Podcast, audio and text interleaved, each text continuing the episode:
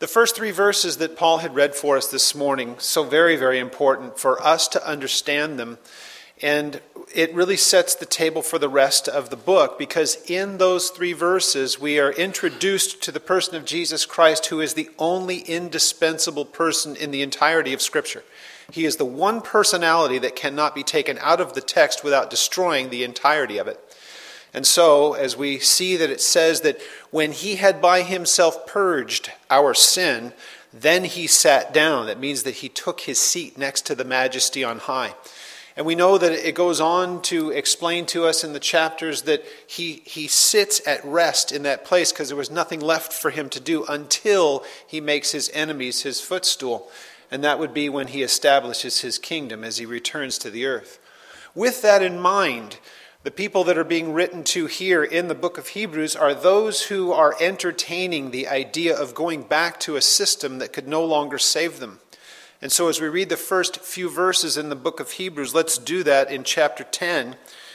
And then I want to get an opportunity to look back at the Old Testament and its understanding, and help us a little bit also by looking at a couple of passages from the writings of Paul, the apostle, that help us to piece together what we see here in chapter 10. But let's read the first few verses in Hebrews chapter 10. We've heard chapter 1. That God at various times in various ways spoke to the fathers, remember?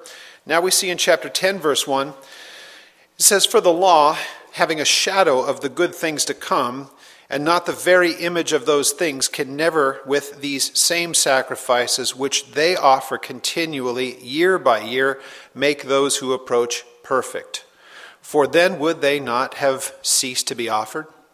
For the worshippers, once purified, would have had no more consciousness of sins. But in those sacrifices, there is a reminder of sins every year." And then he will go on to quote from the Old Testament passages. And so in our first chapter, as we look past the qualifications and the person of Jesus Christ and who he is and why he is unique in all of human history, because he is God in the flesh, our first chapter was comparing him to angels, that in the mentality of the people of Israel, there were these ways that God would communicate, and among the greatest of them, of the prophets and the ones who spoke forward, because of the mystical aspect of it, that God would speak through angels. And there are those times when those angels were quite unique, even among angels. We would think of them as Jesus appearing at times even before we knew him as Jesus, because as with Jacob, the idea that he would worship an angel, no angel would be worshipped. Angel meaning messenger. And yet we see that there are times when even worship was ascribed to an angel, and it could have been none other than Jesus. Only God is to be worshipped. Angels would not allow worship to themselves after what happened with Lucifer. So are we clear on all of that? If there's any question, please come up and talk with me after. I know I've thrown out a lot of things just in that. But as we look at chapter 1, we see that he is then compared to angels, and then in the comparison, there is really no comparison. He's greater than all of them. And so chapter 1 lays out how he is superior to the angels because he is the Son, the heir of all things. In chapter 10, we are going to see Jesus as compared to the sacrifices. So that all of the sacrifices that we know of the Old Testament are found perfected in him. They were temporary. In Jesus, they are now permanent in his one sacrifice. Our key verse in Hebrews chapter 10 is found in verse 14. Now, before I read it, let me ask of you, how many in here studied English and especially in college or whatever else, in higher order of English? Is there anyone in here? Okay, there's one. That's it? Okay, I thought it was just me. I hated English, and it's supposed to be my first language. It usually feels like my second. But in that, we read in verse 14, it says, "For by one offering he," speaking of Jesus, "he has perfected forever those being sanctified." The word "has" is a past tense, and then the "being" is present tense. So for those of us, even with some kind of a rudimentary understanding of English, how can those two things be possible? One is forever, the other one is temporary. How can a person be perfect, yet they're currently going through the process of sanctification? If we all understand what sanctification means, it means a separating out. And any of us, in our time of sanctification, we have to admit that there are those times of failure. Well, then how in the world can you possibly be perfect if yet on a day-to-day basis you may fall short? How is that possible? In the mind of God, he sees us as a completed, finished work because of the work of Jesus Christ, which in itself was perfect. The forgiveness of sin is not something that is in dispute to the believer. So the sanctification is the moving more towards him every single day and being conformed into his image. We are being changed, sanctified. But where does this entire mentality come from? We've just read the first few verses, and it talks about the sacrifices that were made. On Sunday nights back home, we study through the Old Testament. We've just completed the book of Leviticus, and some may ask, well, why Leviticus? And there's a simple answer, because it's right after Exodus. So what book are you going to do next? Numbers. Why Numbers? Because it's after Leviticus. So my pastor did the same thing. Genesis to Malachi. Well, what do you do when you get to Malachi? Go back to Genesis. Isn't that what we're supposed to be doing? Let's continue to go through the scripture, because I guarantee you this. By the time that we come back around to Genesis again, as we read through it, we will see brand new things, because God's word is so much greater than our intellect, that God is able to speak at all kinds of different times in our lives through the exact same text, and we will see things that we had never seen before. The word is alive and powerful. We saw that in chapter 4 when that was taught here during the conference. So with that being said, the book of Leviticus, most people would say, oh, it's all about the priesthood. That's not relevant to us. It doesn't matter anymore. For the believer, we believe that what Jesus had done by going to the cross was an exchange of his innocence and perfection for our failure and sin.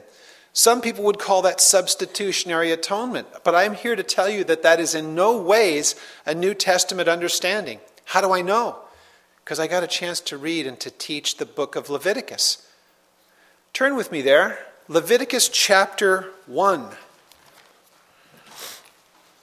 I am going to show you in no ways a thinly veiled or difficult to understand. I'm going to show you in plain, simple English a very easy to understand explanation of substitutionary atonement, and this was for the children of Israel. Let's remember, as Leviticus is being written to these people and written and through the work of Moses, actually, when these things are said to him, they are just coming out of Egypt and their captivity.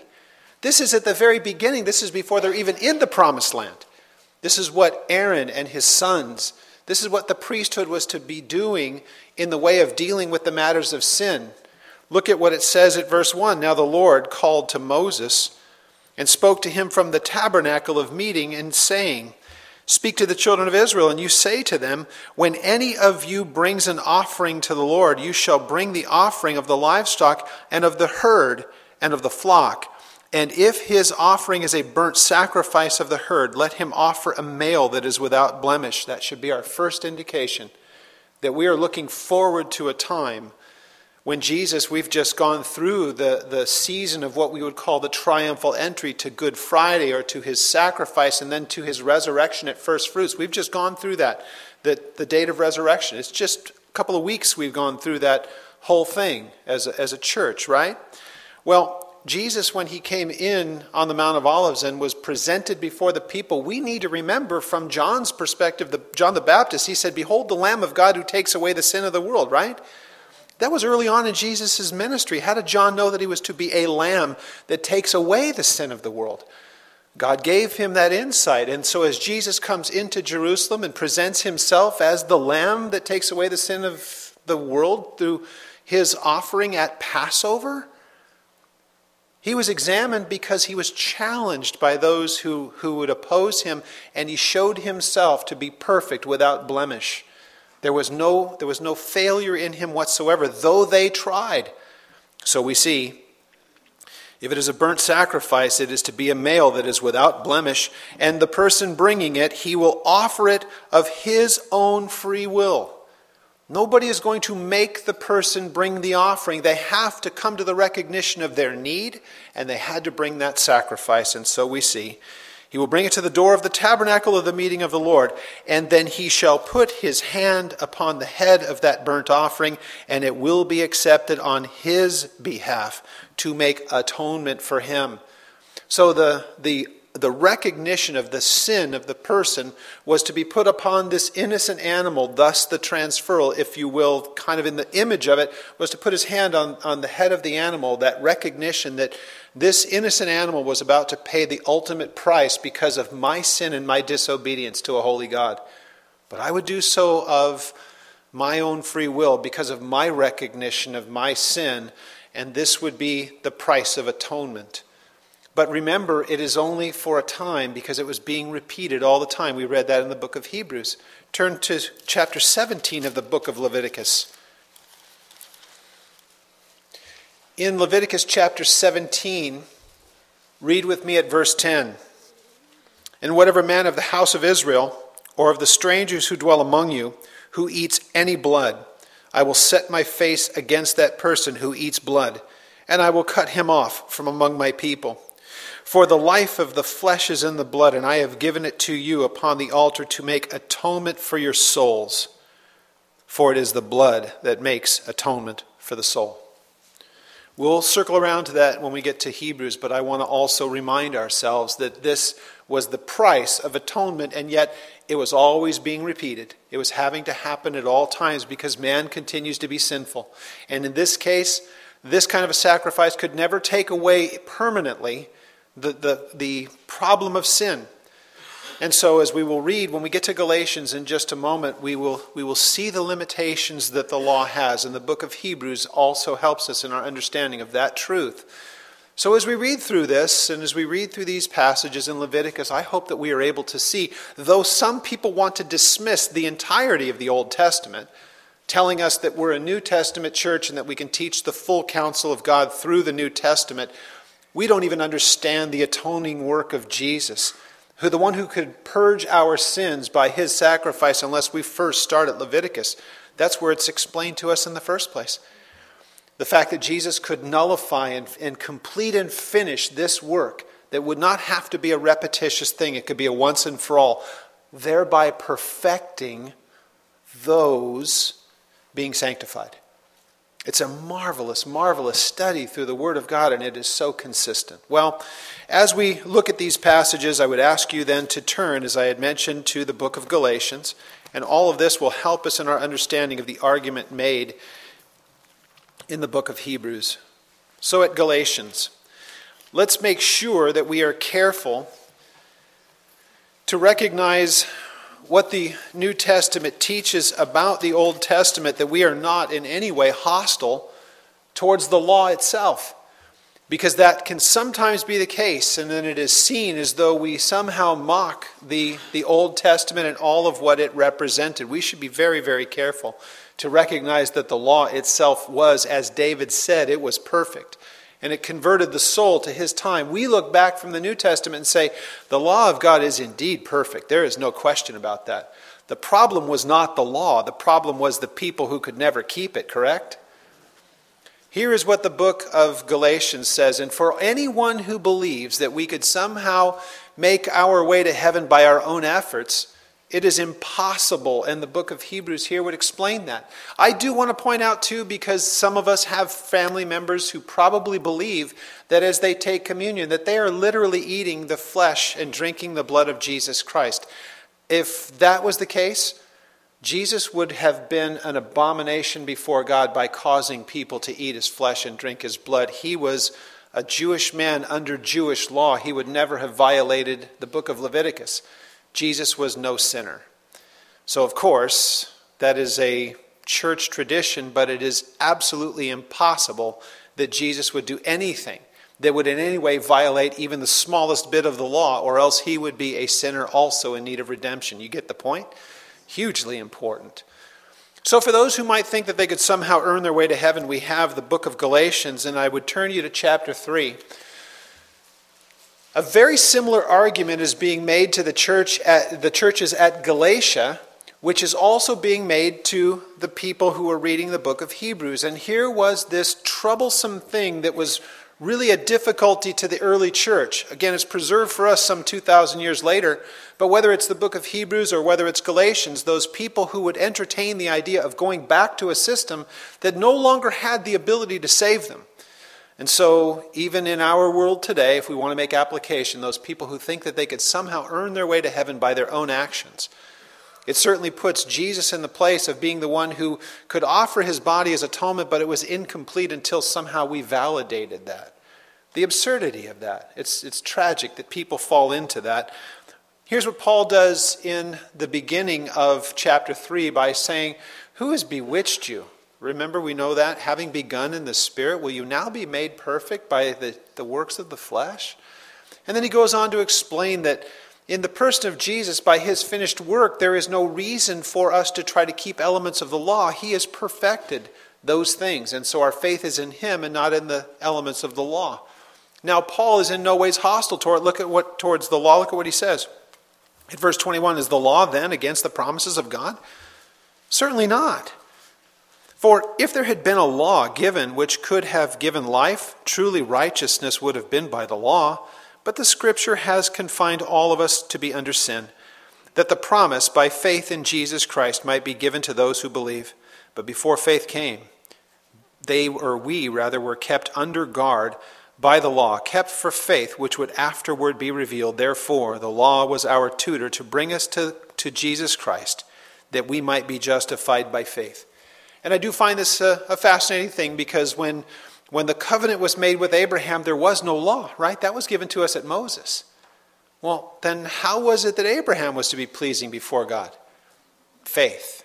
Abraham walked by faith, and that made him, it accounted to him as righteousness. We get that from Genesis 15. You can go read it. So Abraham was a man who walked by faith, and so did all who believed from that point until Moses, when God said, "Here's what I expect of you, and I'm going to put it in writing."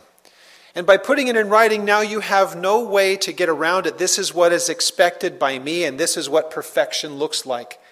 Paul would tell us that anyone who looks at the law would have to see, I am a failure, because the law shows to me what perfection looks like.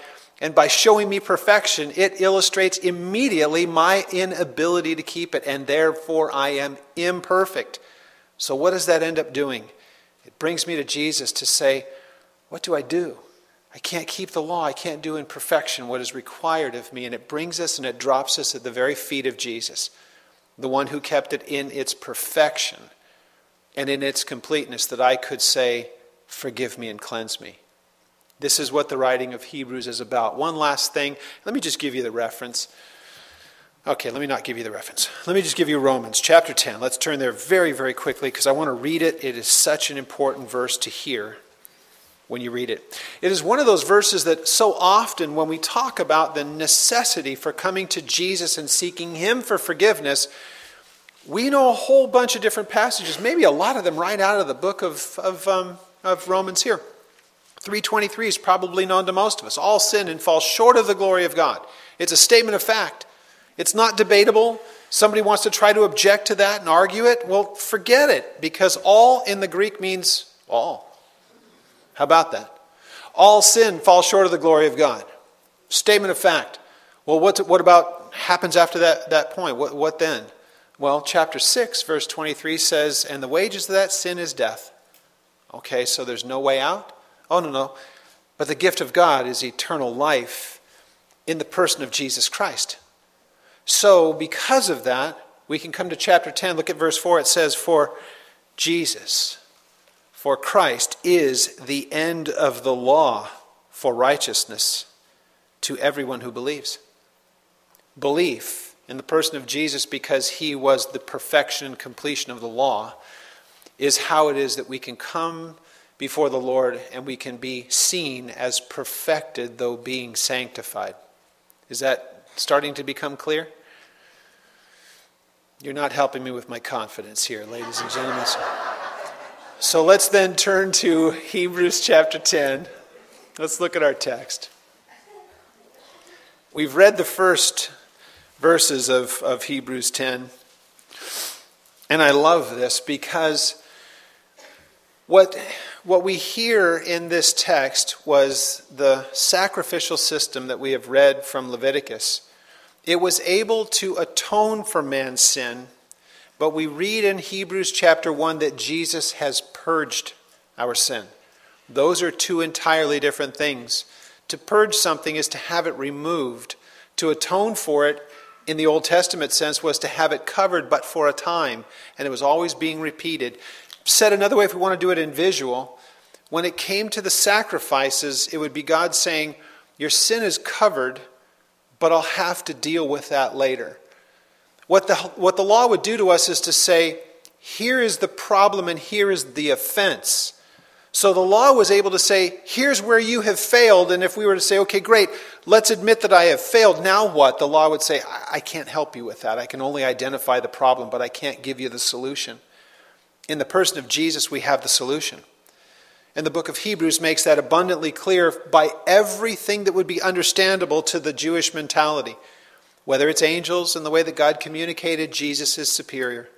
In chapter 10, when it comes to the sacrifice, though what God gave at that time was perfect and acceptable to him, it was still very much temporary. So in Jesus, we have the perfection.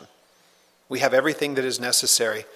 So as we read on through those verses, we got to verse 10 where it tells us, but in those sacrifices there is a reminder of sins every year. Hebrews chapter 3, verse 4. Then when we get to verse 4, it tells us this, for it is not possible that the blood of bulls and the blood of goats could take away sins. Therefore, when he had come into the world, he said this, sacrifice and offering you did not desire, but a body you have prepared for me. In burnt offerings and in sacrifices for sin you had no pleasure.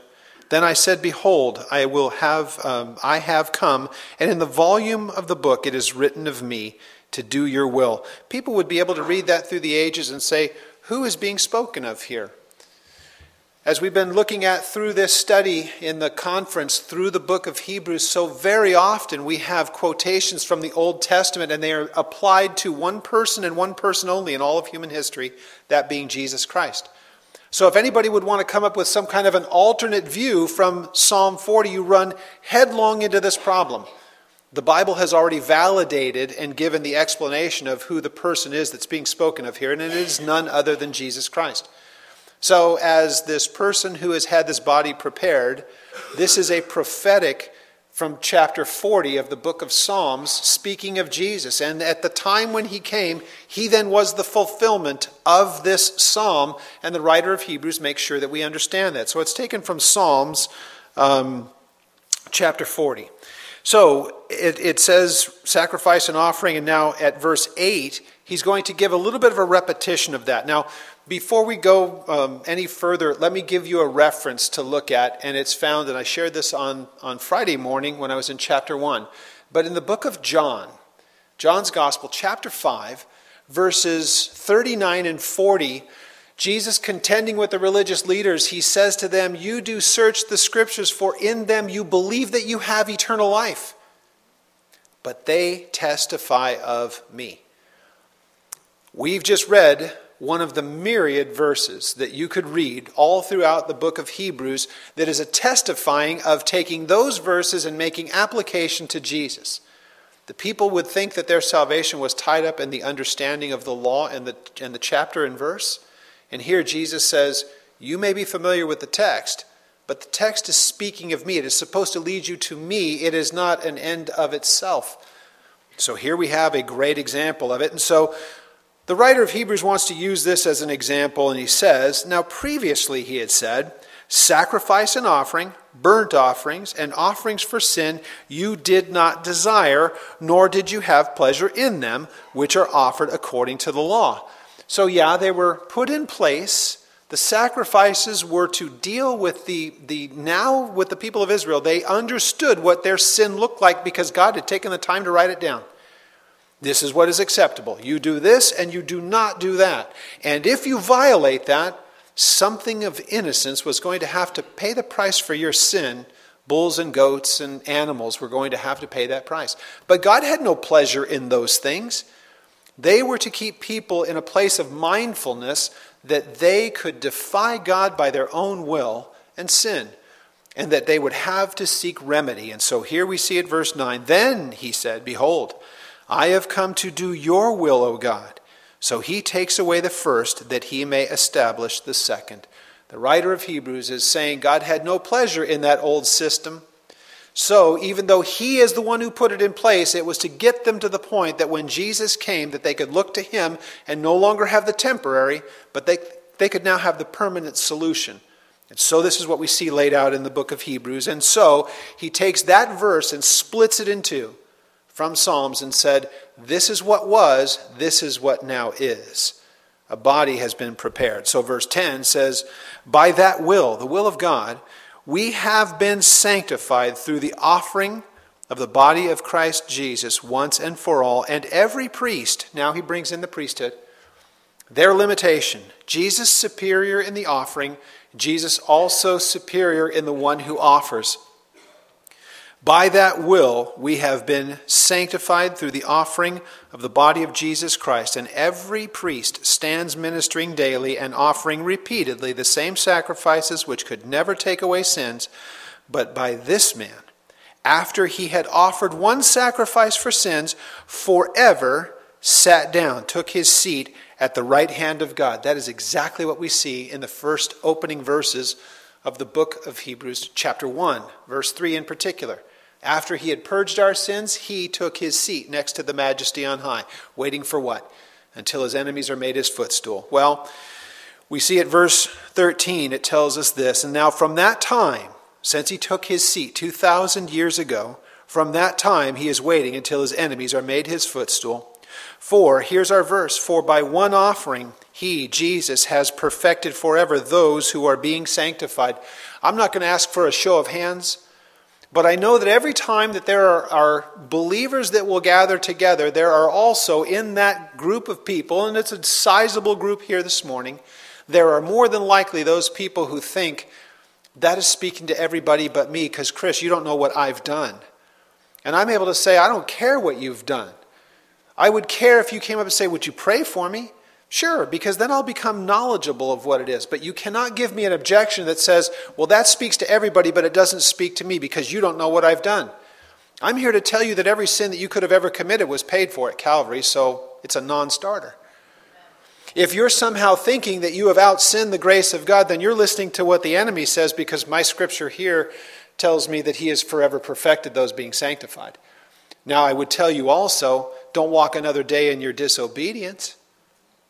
Repent and get it right with him and walk rightly before him and walk in the newness of life that he offers to you. There is comfort in the life of the believer. We aren't to walk with our heads down. David tells me he's the lifter of my head, and I have a better understanding of who God is than even David did because I'm no longer having my sins atoned for and repeatedly seeing a sacrifice. Mine have been purged.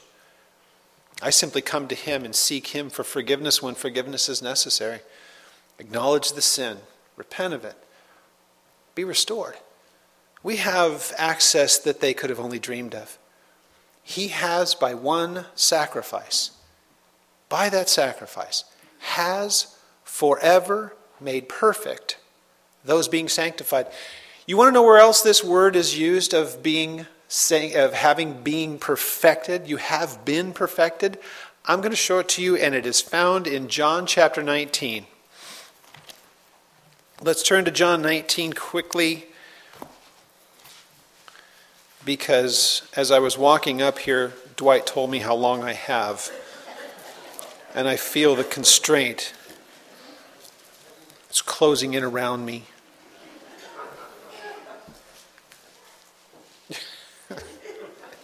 He's not even looking at me. Look at verse 28 with me in the book of John. Now we've heard people use the term when Jesus said, it is finished. And they will say tetelestai. Well, tetelestai is the noun. What he actually said was teleo, which is the action. It's the verb. It is finished. Just before that, we see in the verse 28, it says, after this, Jesus, knowing that all things were accomplished, that the scripture might be fulfilled, he said, I thirst. You see that word fulfilled? That is teleao, and that is just to say it is finished, it is complete. There's nothing left. It is the exact same word that you have in the book of Hebrews where it says he has perfected. He is brought to completion. He is brought to fulfillment. By his offering, to those who put their trust in him, though being sanctified, though there are the failures and all the rest, what the Father sees in us is the same completion that Jesus was able to say, I have finished the task. I've completed what you've sent me to do. Because of what he had accomplished, it is then accomplished in those who put their trust in him. We can be perfected though being sanctified. That doesn't mean that we are sinless. It means that we are blameless.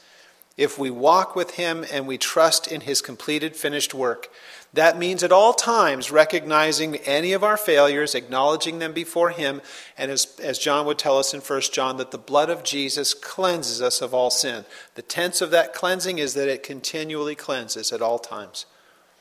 Ladies and gentlemen, if you are in here, any of you, and you think, you just don't know what I have done, I don't have to. I can say he has perfected those who come to him by one offering. He is sanctifying those who are already perfected. We are simply to acknowledge that and walk in the newness of life. Look at what we see at verse 15, back to Hebrews. So it tells us that it is not just the argument from Scripture.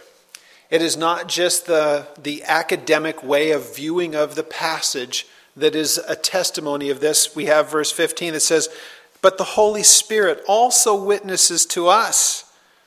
For after he had said this before, this is the covenant that I will make with them after those days, says the Lord, and I will put my laws into their hearts and into their minds. I will write them.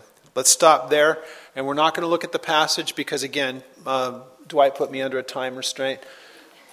Kidding. I'm joking. Mike has to come up here, and you guys have to go home and make room for the next people. So I can't blame anybody but me for being long-winded. So this is taken from Jeremiah chapter 31. You can go back and it talks about the work that he would do. And here's it's important. We need to recognize if we look at Jeremiah 31, he is speaking specifically to the children of Israel.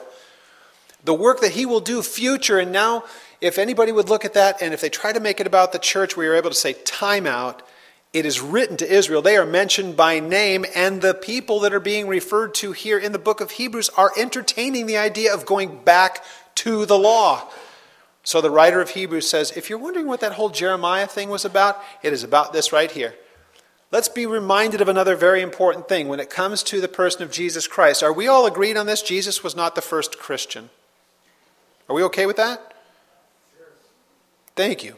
I appreciate when there's at least one person that will answer that. Jesus was a Jewish man, born of the tribe of Judah, perfect in the law. He was a Jewish man. His audience was almost primarily Jewish. So he's fulfilling a Jewish law that both Jew and Gentile could come to him and be perfected. That's why Paul would say there's no distinction. Neither Jew nor Gentile, man nor woman, rich nor slave, free nor slave, rich or poor. There is no distinction. All are one in him. So as we see this promise, this is the covenant that I will make with them after those days, says the Lord. I will put my laws in their hearts and in their minds. I will write them. The writer of Hebrews says what God promised to Jeremiah has taken place with you in fulfillment of that passage. Now be careful as he says the rest of it, verse 18 or 17. Then he adds, their sins and their lawless deeds I will remember no more. So where there is remission of these things, then there is no longer offerings for sin. Because they have been remitted, they have been purged, they have been removed. They are not just atoned for, they are not covered for a time as they were in the law, but because of once and for all sacrifice, they have been removed, taken away. The believer, whether it is at this time or whether it is in ours, if somehow we ever entertain the thought of going back to whatever it was that we had done before, there is no life there. Even if it is the law, there is no life there. So he continues on. At verse 19, because of that, therefore, brethren, notice how he adds himself in among them. Brethren, having boldness to enter the holy the holiest by the blood of Jesus. The imagery is this: to go into the very presence of God, and the boldness that is there is not one of arrogance, it is one of assurance. And yeah, it would be a humbling thing, and it should be, even to this day to the believer, as we come before God, it should be a humbling matter, where we recognize I have no right to be here of myself, but I have been given access to the very throne room of God because of the finished work of Jesus Christ. If that does not cause you any kind of humility, you're not paying attention. Therefore, brethren, having boldness to enter the holiest by the blood of Jesus Christ, and it is by a new and a living way, which he, Jesus, consecrated for us through the veil, that is, his flesh, that was torn and that it was broken, and because of that, we now have access. Remember the visual that took place in the temple? And the curtain that had separated the Holy of Holies from man between God was ripped from top to bottom, God tearing it, saying, enter in. That's the promise that we have in this. And my pastor, I loved the visual pictures that he was able to bring to us and show to us. And I'm sure he's not the guy who came up with it first, but the first time I'd ever heard it was from him, and it's indelibly impressed in my mind. It's probably 25 years ago I heard this. He would say, if you stop to think about what the Ark of the Covenant would have looked like, wherein the inner place, the holiest of all, was where the Ark of the Covenant was. And as we know from another chapter here in Hebrews, we know what was inside the Ark, and inside of that was Aaron's rod that had budded. There was some of the manna that had been taken in the wilderness. There were the tablets of the law. They were all there. In the covering over the top of it was the cherubim and the mercy seat of God. Jack used to always love to point out to me, he said, what you have inside of the box portion of it is the elements of the law. But over above it, he says, mercy always triumphs over the law.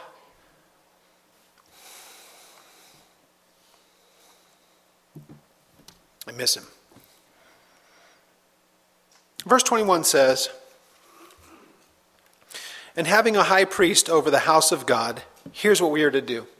In these three parts, let us then draw near with a true heart that is in the full assurance of faith, having our hearts sprinkled. Notice again the tense, having at all times, knowing that we are sprinkled. Yeah, that's the part of sanctification. But if it were not for the finished work of Jesus, we would have nothing to sprinkle the conscience, because it is his blood that atones. It's not an animal. So it's able to say to us, let us with a true heart in the full assurance of faith, having our hearts sprinkled from an evil conscience and our bodies washed with pure water, let us then hold fast our confession. That means to hold on to it, not to let it go. Do so without wavering, for, here's why, because the one who has promised, he is faithful. How is it that we can hold on to our confession? Because it's not based upon us, it's based upon him. Hold fast to that. Don't let that go. And then he says this as well. What's one of the best ways for this? Well, then let us consider one another in order to stir up love and good works. That's the fellowship of the believer, one to another. We are to, as Proverbs would tell us, as iron sharpens iron, so the countenance of the other sharpens, that whole visual that he gives to us. Again, when you're around the believers, we are to interact with one another. And yeah, there's a real good accountability that comes along with that. Let us be around one another to stir up love and good works. Maybe we see it by demonstration, or maybe it is that for our own conscience sake, we want to be as those around us that are walking rightly before the Lord. Are you challenged by some people when you see them? They have such a dynamic walk. I kind of want to hang around them, but I feel kind of like I shouldn't, because they're liable to know what's going on in my life. That should be a great motivating factor. Don't be the lesser, be the greater. Stirring up love and good works. And he says this, how's that going to happen? Well, don't forsake the assembling of ourselves together, as is the manner of some, but exhorting one another, and so much more as you see the day approaching. And I want to be careful about the application and going too heavy on it, but if you don't see the day approaching around you, goodness gracious, you're not paying attention. It's getting worse and worse and worse. So where do you go? Where are the friendly confines to be around like-minded people? Well, this is a good place. Stir it up. What you find, because I can't do the rest of this in any kind of detail, but at verse 26, very, very controversial.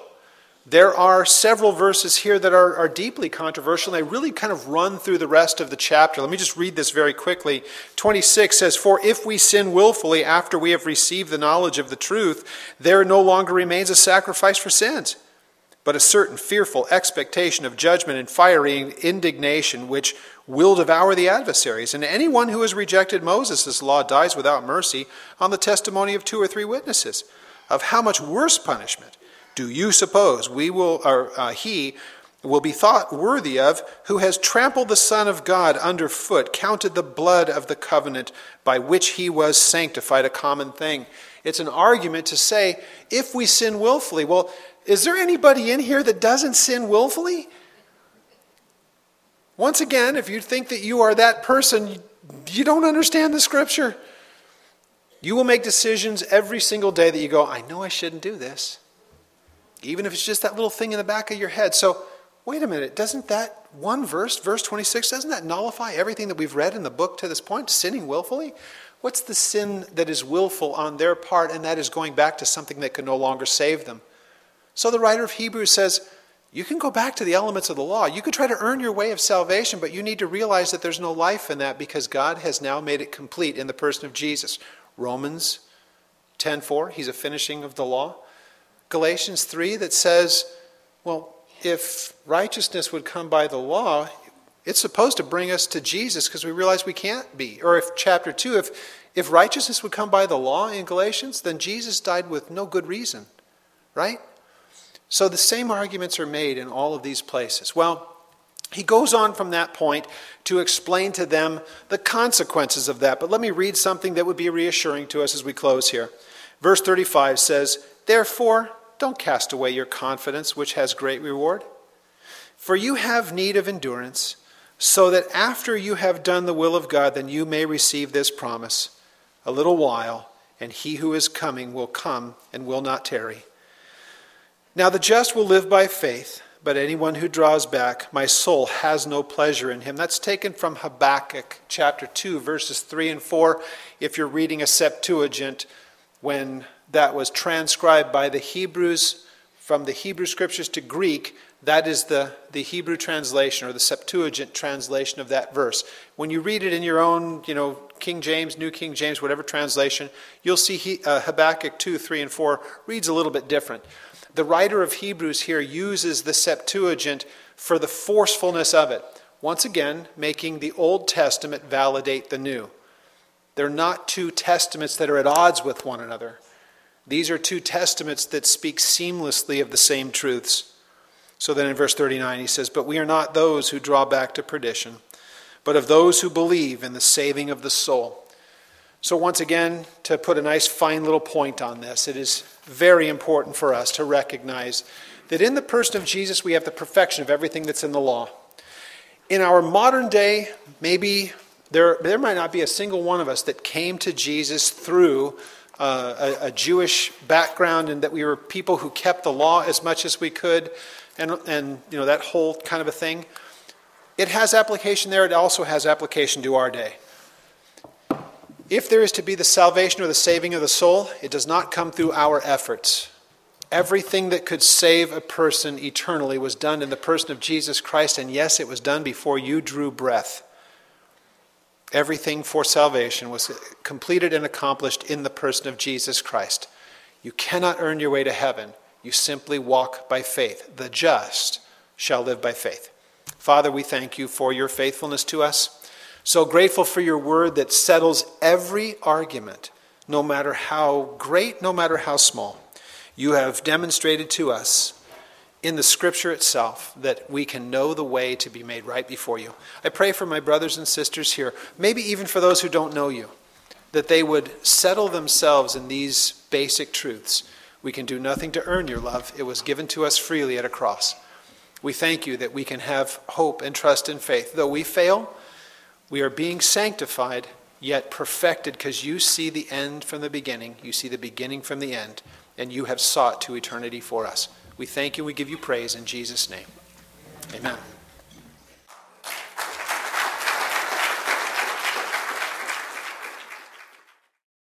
Isn't that one verse, verse 26, doesn't that nullify everything that we've read in the book to this point, sinning willfully?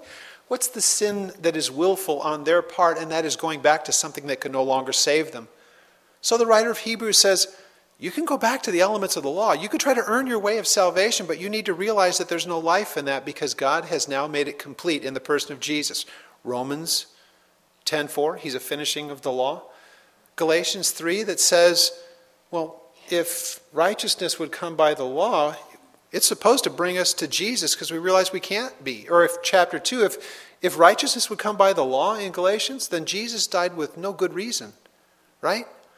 So the same arguments are made in all of these places. Well, he goes on from that point to explain to them the consequences of that. But let me read something that would be reassuring to us as we close here. Verse 35 says, therefore, don't cast away your confidence, which has great reward. For you have need of endurance, so that after you have done the will of God, then you may receive this promise. A little while, and he who is coming will come and will not tarry. Now the just will live by faith, but anyone who draws back, my soul has no pleasure in him. That's taken from Habakkuk chapter 2, verses 3 and 4, if you're reading a Septuagint, when that was transcribed by the Hebrews, from the Hebrew scriptures to Greek, that is the Hebrew translation or the Septuagint translation of that verse. When you read it in your own, King James, New King James, whatever translation, you'll see Habakkuk 2, 3, and 4 reads a little bit different. The writer of Hebrews here uses the Septuagint for the forcefulness of it. Once again, making the Old Testament validate the New. They're not two testaments that are at odds with one another. These are two testaments that speak seamlessly of the same truths. So then in verse 39 he says, but we are not those who draw back to perdition, but of those who believe in the saving of the soul. So once again, to put a nice fine little point on this, it is very important for us to recognize that in the person of Jesus, we have the perfection of everything that's in the law. In our modern day, maybe there might not be a single one of us that came to Jesus through a Jewish background and that we were people who kept the law as much as we could and that whole kind of a thing. It has application there. It also has application to our day.